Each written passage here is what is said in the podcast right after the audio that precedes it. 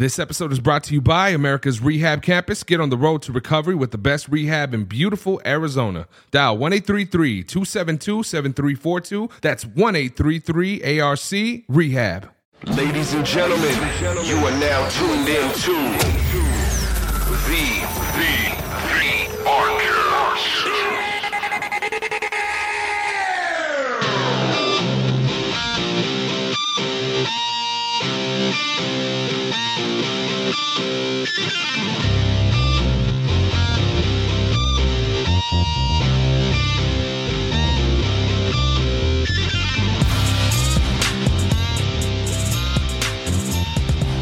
Good morning, ladies and gentlemen. Thank you for tuning in to another episode of the ARCast. My name is Buddha. I'm Vance. I'm Michaela. Yes, I hope everyone is doing great out there. It's a beautiful, beautiful day today. Ladies and gentlemen, I wanted to introduce to you to my friend, and I really want to get this introduction taken care of quickly because we have a lot to talk about. I'm very grateful that he's here in the studio with us today. Ladies and gentlemen, I want to I want you to please put your hands together, give a standing ovation for this one. This is my good friend. He is our lead BHT here at America's Rehab Campus. Ladies and gentlemen, give it up for our friend, Mr. Kevin. What is up? right. What's going on, Kevin? All right, thank you, thank you. Yes. Good morning, brother. I, I feel amazing and blessed to be here right now. Hey, man, this it's the feeling is 100% mutual. dude. Yeah, we're blessed to have you here, man. Yeah, thank you all very much. Yeah, man, God is good, and you know, it's just it, we're all faithful here. So I know, I already know this conversation is going to be good, man. So, mm-hmm. Amen. how was the ride up here today? The ride was beautiful. Just finished having some nice Starbucks with the wife and All right. mother-in-law, and everything's good. That's cool, man. That's awesome. So, as you know, you know this podcast. We are at episode thirty. This is episode thirty-five already. Believe it or not. So it's been cool. We've had a lot of people coming in here and sharing their testimonies. I really wanted to get your perspective here. Um, you know, I know a lot about your background. I know a lot just because you and I have had the opportunity or the blessing, I should say, to be able to work together for a long time. And I, I know that your perspective is a very different and a unique one. So once again, you know, just thank you for being here. How long have you been with America's Rehab Campus now? Yeah, this past Thanksgiving was my four-year anniversary. Dang, Awesome, four brother. Yep, Thanksgiving 2018. I started here. Man, that That's goes by so quick. Yes. That goes by so. And I know you initially started here as a security officer, right? That's correct. We wore green shirts, not blue shirts. That's crazy. All right, so Hop into that real quick about the security officer and, and how'd you get that skill? Yeah. So, uh, well, I basically that's kind of been my route of employment since high school. I after high school, I quick went into the United States Air Force. Oh, you did. oh man, And Tell uh, us about that. in the Air Force, I became a security police officer. all right. And for the, the next 10 years of my life, that's what I had done. And I was hoping to make a career out of the military, Uh-huh. 20 year career. Over the years, things had changed in the in the military lifestyle, and um, I enjoyed my job. Mhm. I enjoyed the camaraderie of of all the my friends and colleagues in the military, um, of all different types of uh, uh, jobs. And I grew up a military uh, brat, as we used to call us. So I was really accustomed to the yes sir, no sir, yes ma'am, no ma'am, black and white types of lifestyles and walks of life. Wow. So that part of it for me wasn't that hard to adjust to. Um, and I really kind of just I dove into it and I en- embraced it. Uh, had a good ten year run, and then in 1994, this is kind of off the subject, but the Cold War basically ended with uh, with Russia, and so they started downsizing uh, throughout all the branches of military. And I decided to take an early out with a, a lump sum payment uh, by the United States government. And then in 1994, here in Tucson, Davis Monthan is when I, I discharged from the United States Air Force. Wow. Wow. I just want to say thank you so much, man, for your service with our Yes, country. sir. Because I tell you what, if it wasn't for you guys, this nation would not be free. You know, I've got so, and thank you so much. I, I have so many good friends and uh, colleagues and that are currently still in the military and, and had been in the military. And, and it's just my military family as well. Sister, brother, my, my dad, my stepdad, all military. So yeah. Oh, good. Wow. So you said military brat. You were raised in the military. Was your mom and your dad both in the military? My dad was Army uh, in Vietnam era. He was killed in '69 in Vietnam when I was three. So I never, I never knew my biological father. Wow. Wow. Okay. But What eight year was that? Uh, What year was that? 1969. Really? Yeah, February of '69. Jeez. We were overseas. My mom with eight kids, Mhm. wow. Wow. eight of us. Uh, I would think I was well. I was three years old when my dad was killed, and my mom flew my dad. This is this sounds kind of weird, but my t- dad in the casket and eight kids back from Germany here in the United States to Texas, which is where I was basically raised and uh, Wow. and all that. So Wow. Well, watch this. So my father actually got stationed down here in Fort Huachuca, Arizona, and he was part of the army too, and he was going to go to Vietnam, but he ended up getting this young lady, 15 year old, pregnant. Guess who was in her belly? So he didn't have to go. So that's the only reason why he lived. Wow. Man, that's crazy. You know, yeah, I know. I've listened to your story, Mr. Vance, and it, it, it's an extra, it's awesome. Uh, that's another, you know, I mean, that's your story is like all over the place with good and bad. Yeah. But You're uh, going to see your dad in heaven one day, man. amen, Mm-hmm. amen. Yeah, Man, that's crazy. So, I mean, that's one of the reasons too. Like when we're in here, for the people that are listening that aren't in the studio with us, I always try and put like little screensavers up for you know, kind of make people feel comfortable. And today we've got two pictures of beaches because I know my buddy Kevin. When it, when I think of surfing, when I think of water and tropical islands, I think of my brother Kevin right here, always at the water. that's a beautiful thing to be looking at right now.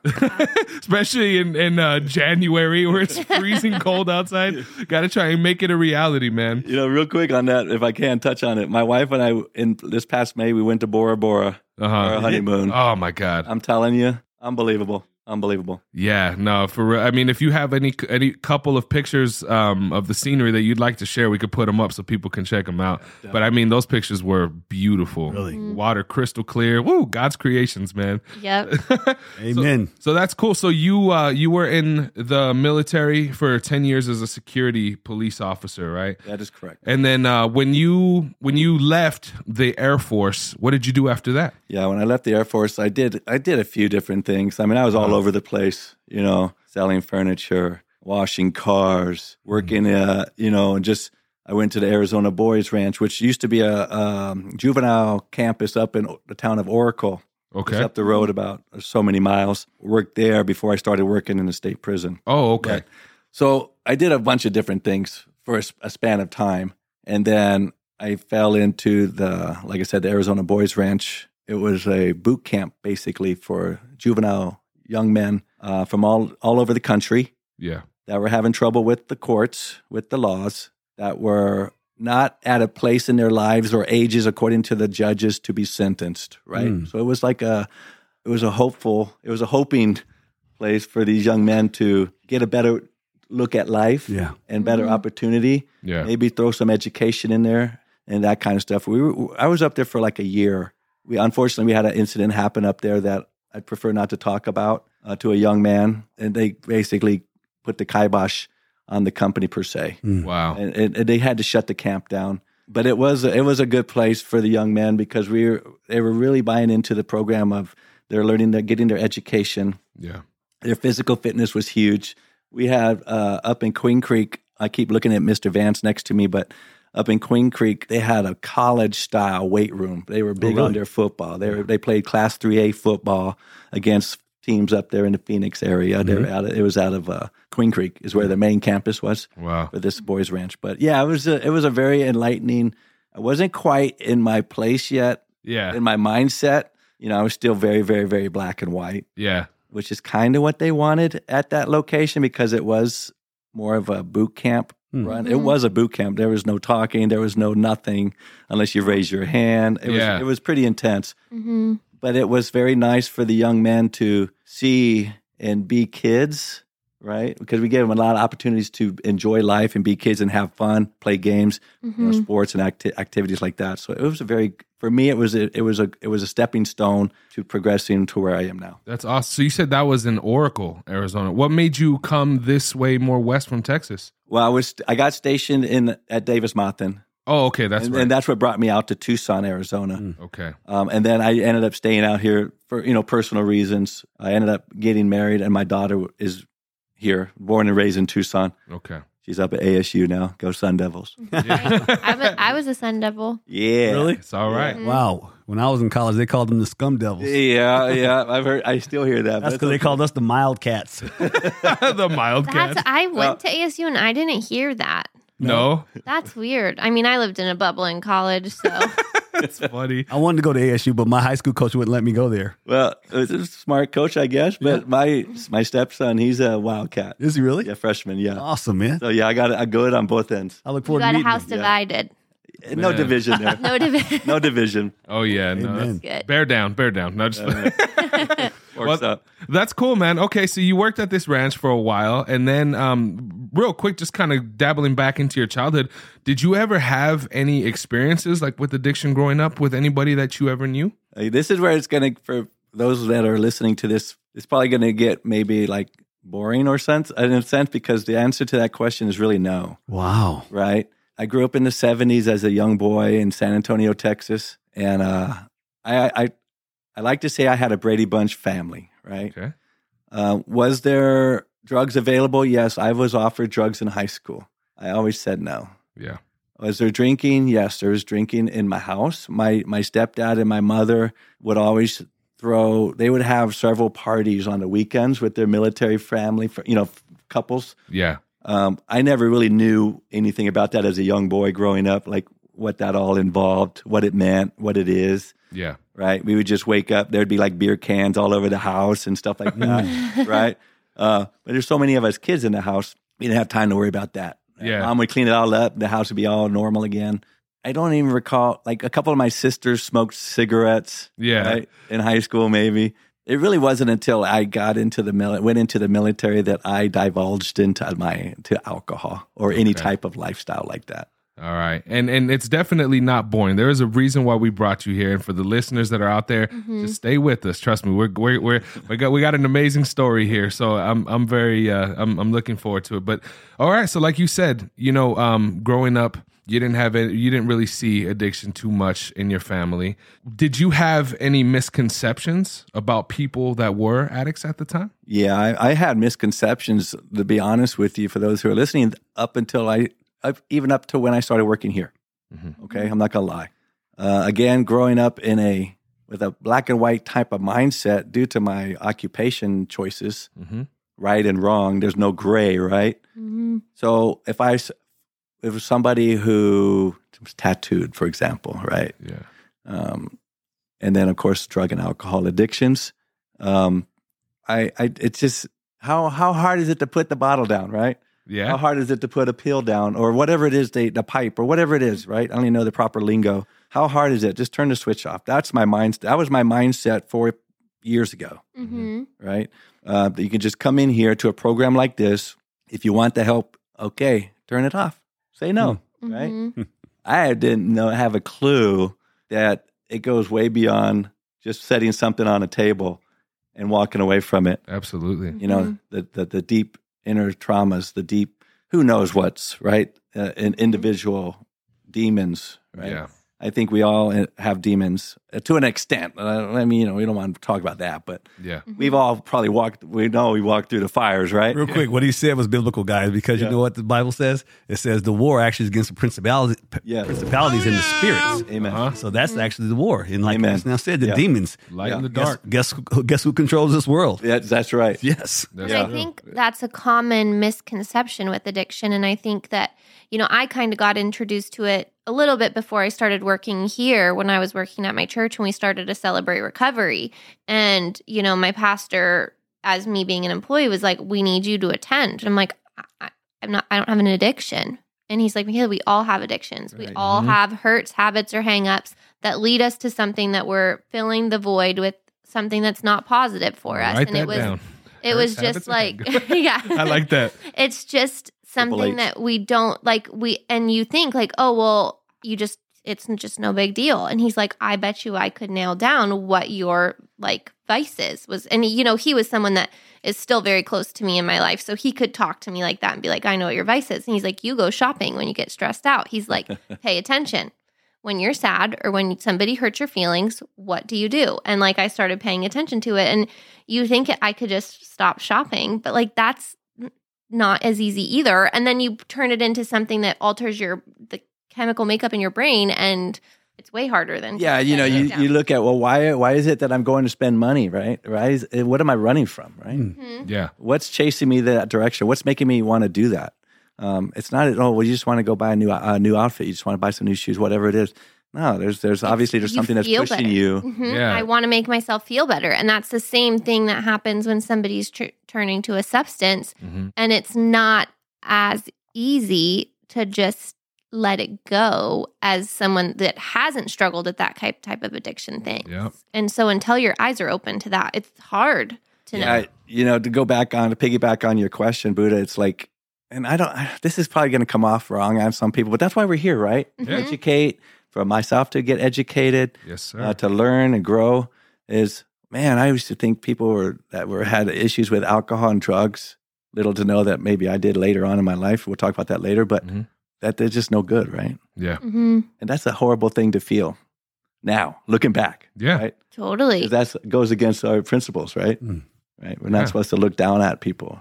Right. Right? We're Mhm. even across the, uh, the playing field, right? Absolutely. So, yeah. You know and and, it, and it's interesting too i mean even even without you know your father growing up like you said you had a lot of siblings i'm sure were there other men in your life that you had to look up to like as a male influence that Oh, helped you and steered I- you in the right direction Man, I, I was raised by the greatest stepdad on the planet, man. that's awesome shout My, out to him my dad was killed in 69. My mom remarried my stepdad in 1972. He Mhm. married a, a mom with eight kids, yeah. right?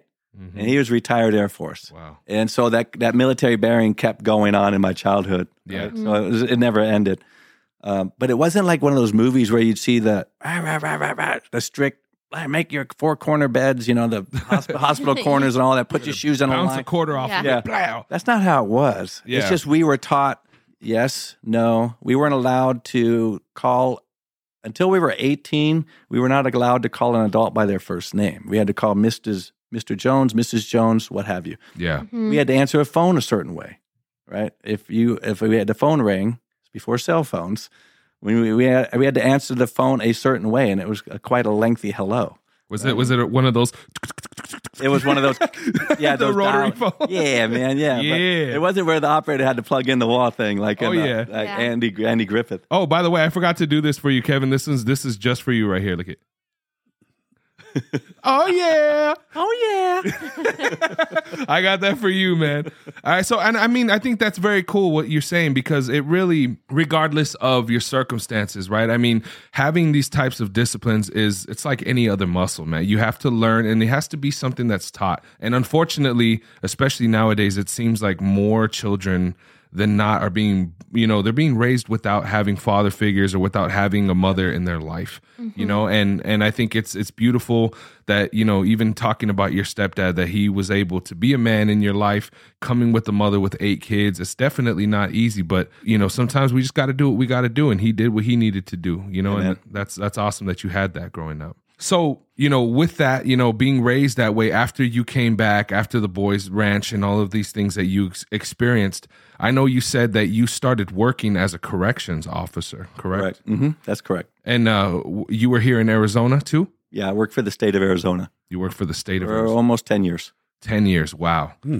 Wow. And and you know, I'm I'm very curious to know because we've had people coming in here that have worked as a corrections officer and we've had people that have been inmates. Right. And what the corrections officers have said that have been in here is they say that it's very hard to be in that type of an environment because you see the devil everywhere. I mean, with a lot of the negative thought process, the people that you're around, it's really hard to not bring in some of that, you know, trying to to be a positive light, but you're kind of like an officer. It's different than being a BHT, right?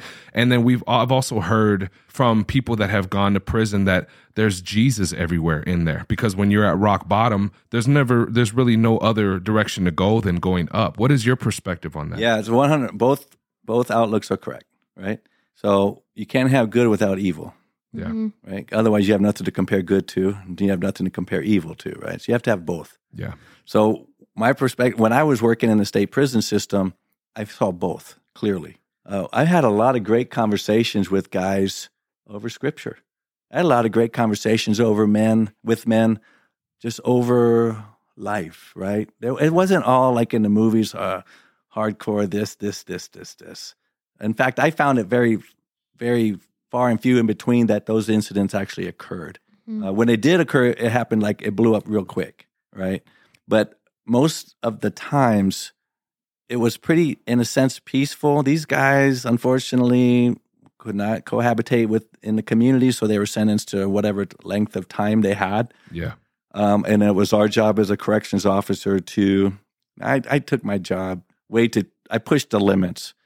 It says I went down. I could. This is why I'm not there any any longer. Is because for me, I I stressed myself out so much trying to get men to to change, hmm thinking that they could change and that they would understand what I'm trying to tell them and understand that they're and, and, and like just explain that these are the rules, these are the rules, this is a policy, these are the procedures in place. Yeah. Oh my gosh, I would stress myself out. I felt like I was going to stroke out on on the yard, like literally physically stroke out. Uh, and I didn't want to die in prison. Yeah. hmm And, uh, but to answer your question, I saw it both ways. There was good and and bad, even with the officers too. Yeah. Right? Oh yeah. There was bad attitudes. There was mean attitudes uh, towards inmates. Right? There's mean and good attitudes from the inmates towards the officers.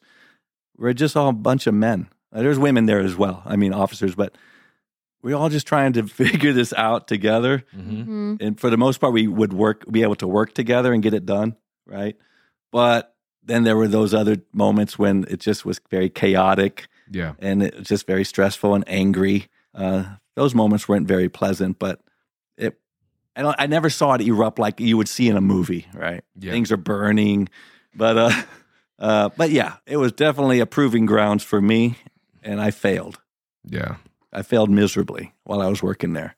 I took it too hard. I took my job way too serious. Yeah. Yeah. So like when, you know, working there, like you said, you I don't know if, if you necessarily meant, you know, taking your job way too seriously or if it was just having your heart put into it where you felt like you were kind of reaching, you know, extending that olive branch and you weren't getting that in return. Is that what you mean by Yeah, that? one hundred. That's one hundred percent what I mean. So uh, even like working here, like I wear, I have a jacket on today, but you can see my emotions on my sleeve. Yeah. And muscles, by the way. I wear. I, I'm trying to keep up with Vance. I, I wear everything on my sleeve. I don't. I can never hide my where I'm at emotionally, and that's he, not just here, but that's out in my community, in the life as in my life as well. Yes, sir. Right. So mad, glad, sad, happy, or whatever, you're gonna know. hmm Um, so that being said, and and big piggyback on what Buddha just said, I put my I put I take my jobs. I don't care what my job is. My job, I take it very seriously. Right. hmm Uh, I'm there. I, I I agreed to do a job for a reason. I'm not going to half-ass it. I'm going to do it to the best of my abilities Yeah. with what I feel they want me to do with it. Right. hmm So when policies and procedures are in place, I read the policies and procedures and then I, I act out on that, trying to instill a positive, but it could be perceived as a negative, hmm meaning it could be, be perceived as an aggressive behavior or an aggressive tone, an angry tone.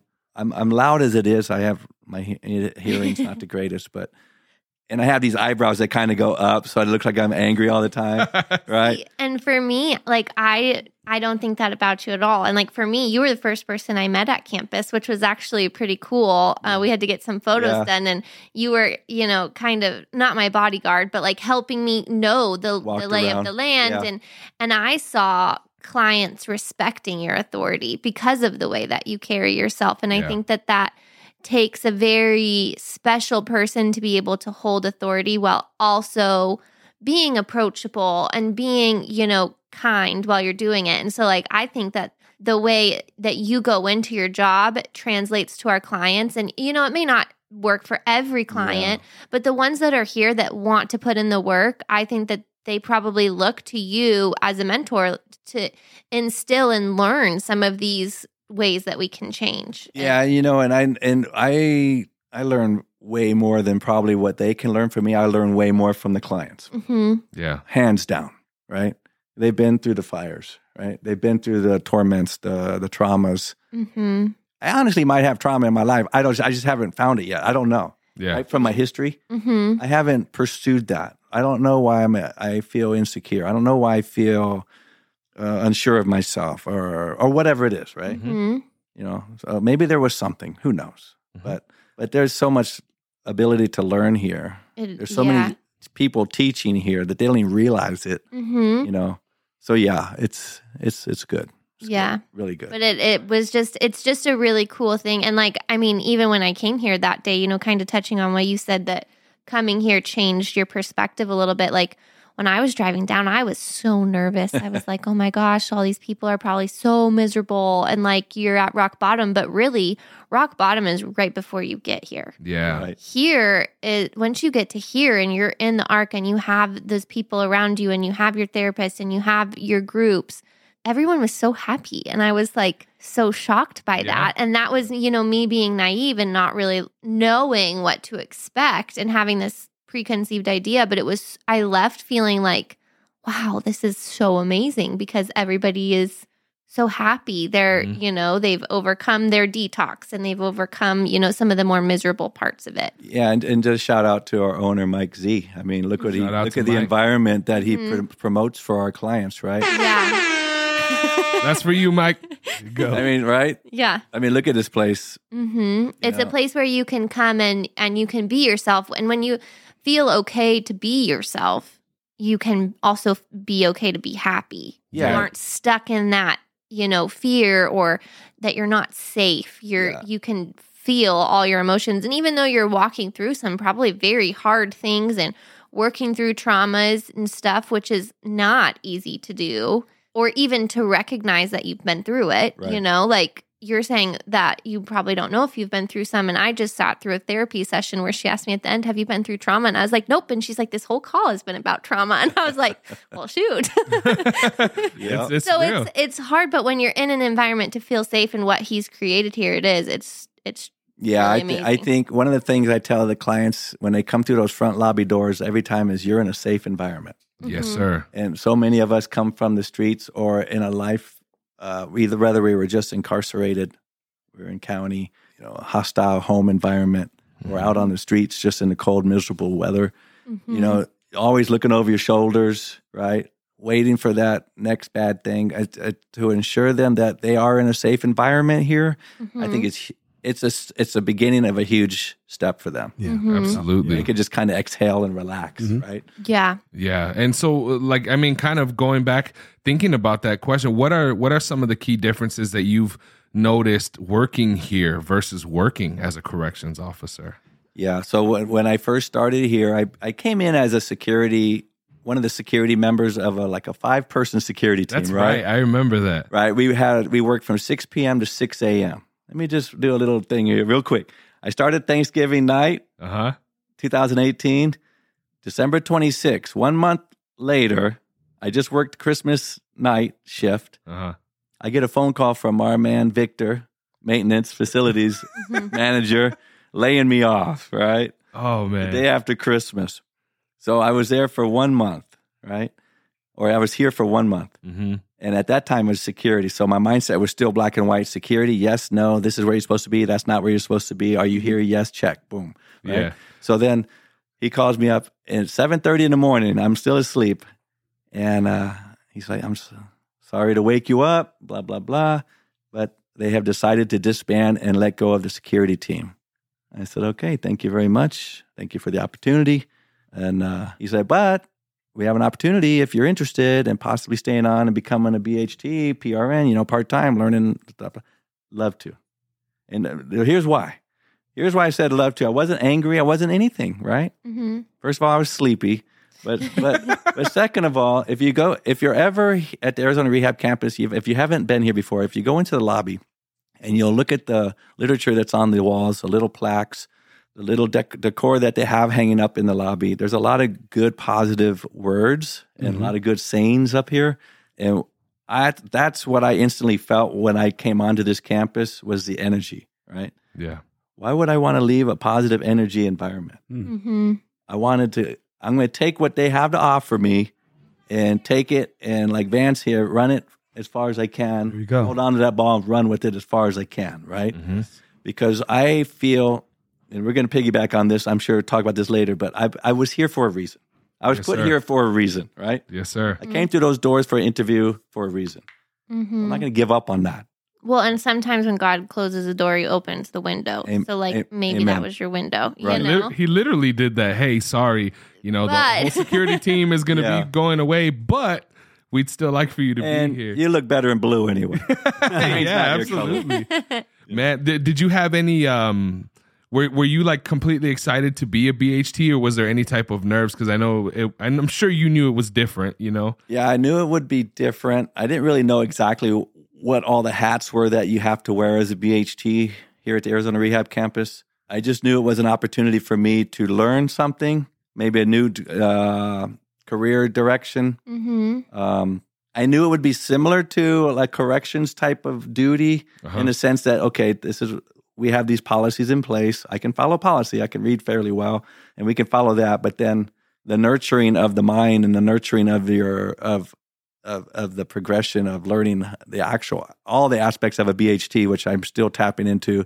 I wasn't ready for that. Right. Yeah. I'm still stuck in my muck and mire, black and white ways. Right. yep. I hadn't quite captured the gray yet. So I, I knew it was an opportunity. So that's why I chose. I took it. right? Mm-hmm. So you started as a behavioral health tech. I mean, who who was who was like the lead BHT at that time? I'm sure he was a really handsome man, right? I'm like, oh my goodness, I knew this was coming. It was about me. Now it's switching to Buddha.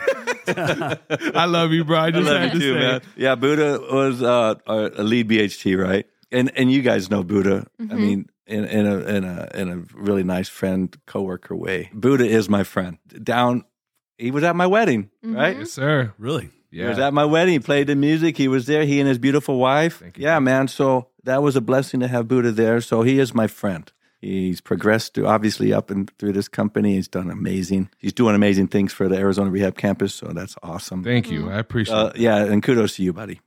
Nice. The reason why I wanted to bring up the fact that you and I work together, man, is because, you know, we talked about this. Sometimes, you know, you go through life and you pick your occupations, right? You go to school, maybe you want to be a doctor, or whatever it may be. And and and I think God puts you on that path. You know, I, I know he does, as a matter of fact. But I think sometimes God directly puts you in positions that he wants you to be Amen. you know and and uh you know i do remember when you first started you know it's it, it was the same thing. I met you as a security officer for the first time around christmas time and i just remember introducing myself and your energy you know just like you said always wearing your heart on your sleeve your emotions. And i know from experience whenever kevin's mad i know whenever kevin's happy whenever i just gotta walk away from him you know being down in the trenches with this dude. And it, it, it's been an honor to work with you man. So Thank thank you thank you. Um what have you learned about yourself now that you've started working here Yeah, man. That's that. I think this may sound a little self-centered or selfish, but man, every day I work here, uh, every day I'm blessed to have a to work here is uh, learning another day to learn, right? Hmm. Another opportunity to learn. Yeah. There's not. I, I'll touch on that, but I just want to say this real quick before I Uh-huh. forget. There's not a night that I drive home from a shift that I don't reflect. How could I have talked to that person better? What could what words could I have used that would have made it better for that person to hear me? Or not to hear me like I'm telling them to do something, but just to use it as a so that he or she were on the same place as far as getting to a better place, right? yeah Mm-hmm. Uh, so th- that kind of stuff. So what I've learned since I've been here is that wow, I don't know Jack Diddley. Right? I don't know Jack Diddley, but if you become more human Mm-hmm. and less robotic, which I used to be called RoboCop at the prison and all that stuff, and sweatsuit. One of my nicknames was sweatsuit. I love that one because I sweated everything. that's funny you know, I had to accept that. It was all good. But becoming a more, a more, uh, becoming who I am, which is a human being created by God, right? yes sir So I, I've been given all the tools. I have all the tools to be a good nurturing man, uh, and that's my goal is to become a, a, a continue to become a good nurturing man, and to and to promote positive energy with the clients, right? Totally. And learning that oh, it's not as easy as just putting that bottle of beer down or that that mm-hmm. pipe down. It takes a, there's a lot more work involved, right? Mm-hmm. There's a lot more things in there that I can ever uh, maybe help this person with. But if I can help ease some pain or answer some questions, or and they answer my questions, they ease my pain as well, right? It's, it's like mm-hmm. Yeah. tit for tat. It's like a, a tennis match because I learned just as much here from a client as maybe they could maybe from my experiences. Yeah. Right? Mm-hmm. I learned that I've learned that it, it isn't as easy as just saying no. Mm-hmm. I've learned that their mindset, I have to remember where their mindset may be with however long they've been addicted to some substance, right? Mhm. Maybe their brain or their mind isn't up to where I feel that they would be just Yeah. looking at them as a physical person, right? So I've had to be taught and have to be retaught that not everyone here is going to be on the same wavelength or the same mindset as myself. Mm-hmm. Uh, or some of them are surpassing me, right? Mm-hmm. Probably a lot of them are surpassing my mindset, but that everyone is individual, right? We're all in, we're all mm-hmm. individual. We may look similar, right?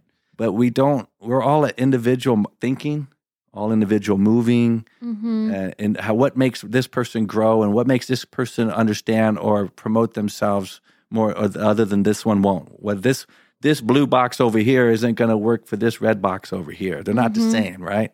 They're different. Yeah. so i've learned that each incident each situation is is individual right? Yeah. and and that they just want help man. Yeah. Mm-hmm. you know and and again we've everyone in this room all four of us have been blessed with uh, an employment here to be a part of helping somebody. Yeah, and i feel like i'm being helped as well learning about uh, attachment styles learning about love languages uh, learning about uh, just things like that that i never felt was an important uh, need to, a need to know as a man number one but then also need to promote to someone else number two love languages are you kidding me Yeah. Yeah. attachment styles what the hell right? Yeah. Love Uh, language. Vance and I like we had a similar like just go to the next right yeah. just promote go to the next Yeah. And Love Languages was a book I finished in like one day. I could Yeah. not set it down. And so for that Christmas that year, I gave everyone in my family like the love languages for dad, love languages for mom. My dad sat on his nightstand upside down for a year. And I was like, no, you haven't read that. yeah hasn't moved. But it's Yeah. like it's not something that like really is that interesting to, you know, many men and women out there. And like when you can understand I love love the love languages book because it it goes back. There's so many biblical principles Right. to why. So that's why I like have deep dive studied it. But it's like people don't feel loved the same, and when you look at it that way, people are also aren't going to heal the same. Right. Like True. it just opens your doors to remembering what you said of every single person that comes here is going to go through their healing process differently. And like, Yeah. you know, for one person, they may need to cry it out. Another person may not cry at all the whole time that they're here. And that's okay. hmm yeah I, I was that goes back to like it's I always thought well they, everyone must feel like I do because if I feel this way why obviously Vance feels the same way I do Yeah. Michaela you feel the same way because I know I do that so Mhm. why I know you feel that way Yeah. right? And then the love languages thing has really taught me that no, that's totally just not Mhm. even true, right? Right. Yeah. Right. So nobody feels like I do but me. Mhm. Mhm. yeah. We might have similarities, but I'm not going to put mine on you Uh-huh. and mine on you Right. because we're different. Yes. Mhm. So everyone's that helps me promote in the as an employee here with the clients who are hurting and are are troubled and are have been through some really horrendous things in their lives that I couldn't even begin to fathom, nor do I want to. Yeah. Right. But at least I can get on a place where I can treat each individual, each client individually Yeah. Mhm. and talk to them as individuals, right? Like you said, some people are okay with me to pat them on the back, right? Physical touch them, right? Where others, I always ask first, is it okay if I touch you? Because I'm a touchy, mine is physical touch is my number one love language. Yeah. Mhm. So mine, I always want to like pat a man on the back or, Yeah. or just to let him know, right? Console. Mhm. Right. And, but I always ask first because Yep. I don't want to be punched in the face, right? Yeah. so you know it's it's it's it's cool man it's cool i've i've learned that not everyone's like me i can't believe that not everyone's like me Mhm. Yeah, it's true. You know? it's true. And you know, um, going into that, you know, talking about it, it's it's amazing. And Michaela said this before. You know, this podcast is not only for those in recovery, but it's for family members. It's for people. Anybody that even if you don't have any type of addiction in your family, because you know when we think of addictions, we tend to focus solely on drugs, narcotics, alcohol. You know, but like you said, for you, one of your addictions that you've learned was about shopping, Add right? cart. uh, uh, others of us we suffer from you know things that you wouldn't even necessarily consider as an addiction pride you know being angry self-sabotaging negative self-talk sex addictions you know and so to me there's always something that we could learn because another thing michaela said hurts habits hangups we all have it and we all have it in different ways and different forms and that's what makes us even though we're different that's what makes us the same and allows us to be human beings and be able to help yeah man My just uh, listening to you talk, I was like, realize my addiction is my addiction to naiveness to addiction. Right? there you go. Yeah. Say that twenty seven times, right? I know. naiveness to addiction, addictive addiction is my na- it, in- naiveness, right? Yeah. Not knowing yeah. and thinking I know. hmm How can I help these ladies and gentlemen when I don't even know anything about it, right? Mm-hmm. So I, I've learned to not pretend to know. I just talk to them as best I can as what I understand and what I've been taught through Buddha, you know, yourself, uh, amazing coworkers and, um, and amazing clients and, and, and administration, right? Yeah. Everyone's held my hand. I've been here four years by the grace of God. I'm still here.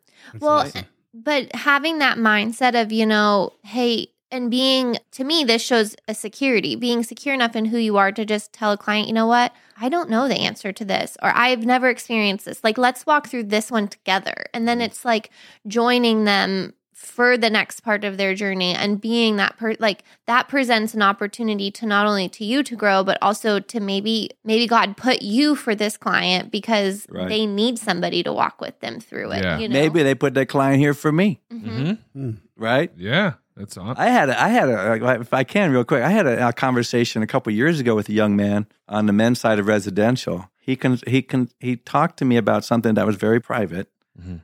Uh, that he had said he had never talked to anyone about, right? Lo and behold, I had had a similar situation in my childhood, right? Mhm. And he goes, Thank you for talking to me. I said, Well, hold on a minute. I said, Who's to say God didn't put you there for me so that Mhm. I can talk about it? hmm right? Mhm. And it, we allowed it allowed both of us to talk about something that maybe felt uncomfortable, right? But we found each other some weird way walking down the hallway, and he felt a, a, a okayness and a connection with me to speak to me Yeah. about it. Mhm. And then in turn, uh, I loosened up my belt strings, and I was able to allow allow myself to talk to him about it. You know, in general senses, not deep, deep. Yeah. And neither was his. It was just a general topic sense. But it was just a, things like that, right? You validated two Bible verses just now, Right. what, what you just now said, because the Bible says, be slow to speak. So that meant you were listening to that young man and quick to hear. And then the next thing you did was you sharpened iron, because it says Iron iron, sharp- iron sharpens iron. Amen, man. That's And- it was all for a purpose. Mr. Vance, that's going to be my the New Year's resolution. Slow to speak, quick to li- quick to li- no, quick to listen. No, yeah, what? Quick Yeah, to listen, you- slow to speak, slow to anger. Right? yeah. yeah So that's what going to be my my my goal this year. Yes. Mm-hmm. And, and by the way, I was being slow to speak. That's why I was listening to all three of you guys. I know I tend to babble around, so I apologize. oh, don't apologize. I'm not into Babylon. I got one more oh, verse for you because this is when I got clean. When I start realizing that I needed to just not keep looking, and, and I, you kind of validated it too when you're saying that you don't just have to have an addiction. You spoke at first, Buddha, about you know alcohol or drugs or the, the certain things. It could be anything, just like you mm-hmm. said. And even the scripture says in one John two fifteen, it says here, "Do not love the world nor the things in the world. If mm-hmm. anyone loves the world, the love of the Father is not in them." Amen. Mm-hmm. So that means anything that we seek in this world, we could be addicted to. Amen. Yes. To all the listeners out there, guys, I am so sorry that I have to do this to you, but we're going to cut this podcast right here. Please don't be upset. Don't be mad. I want you guys to come back next week and join us in this conversation as we dive deeper and talking about faith and spiritual growth. And thank you guys so much for tuning in and listening. It says, Matthew 18, verse 20, for where two or three gather together as my followers, I am there among them. It's a beautiful thing. We're all about helping each other grow. And we're so grateful and thankful for you guys being a part of it with us. Shout out to my brother Kevin for coming through and sharing his testimony. I hope you guys have an amazing rest of your week. Be safe out there. Much love. God bless. Peace.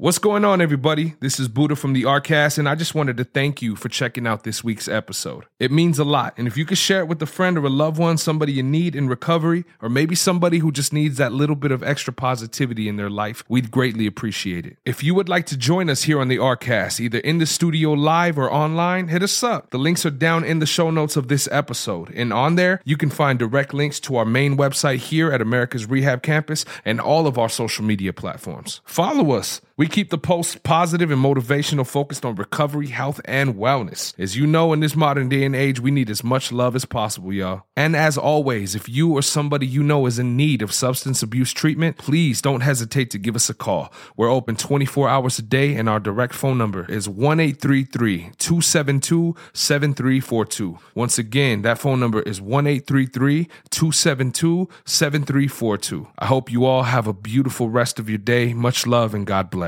Peace.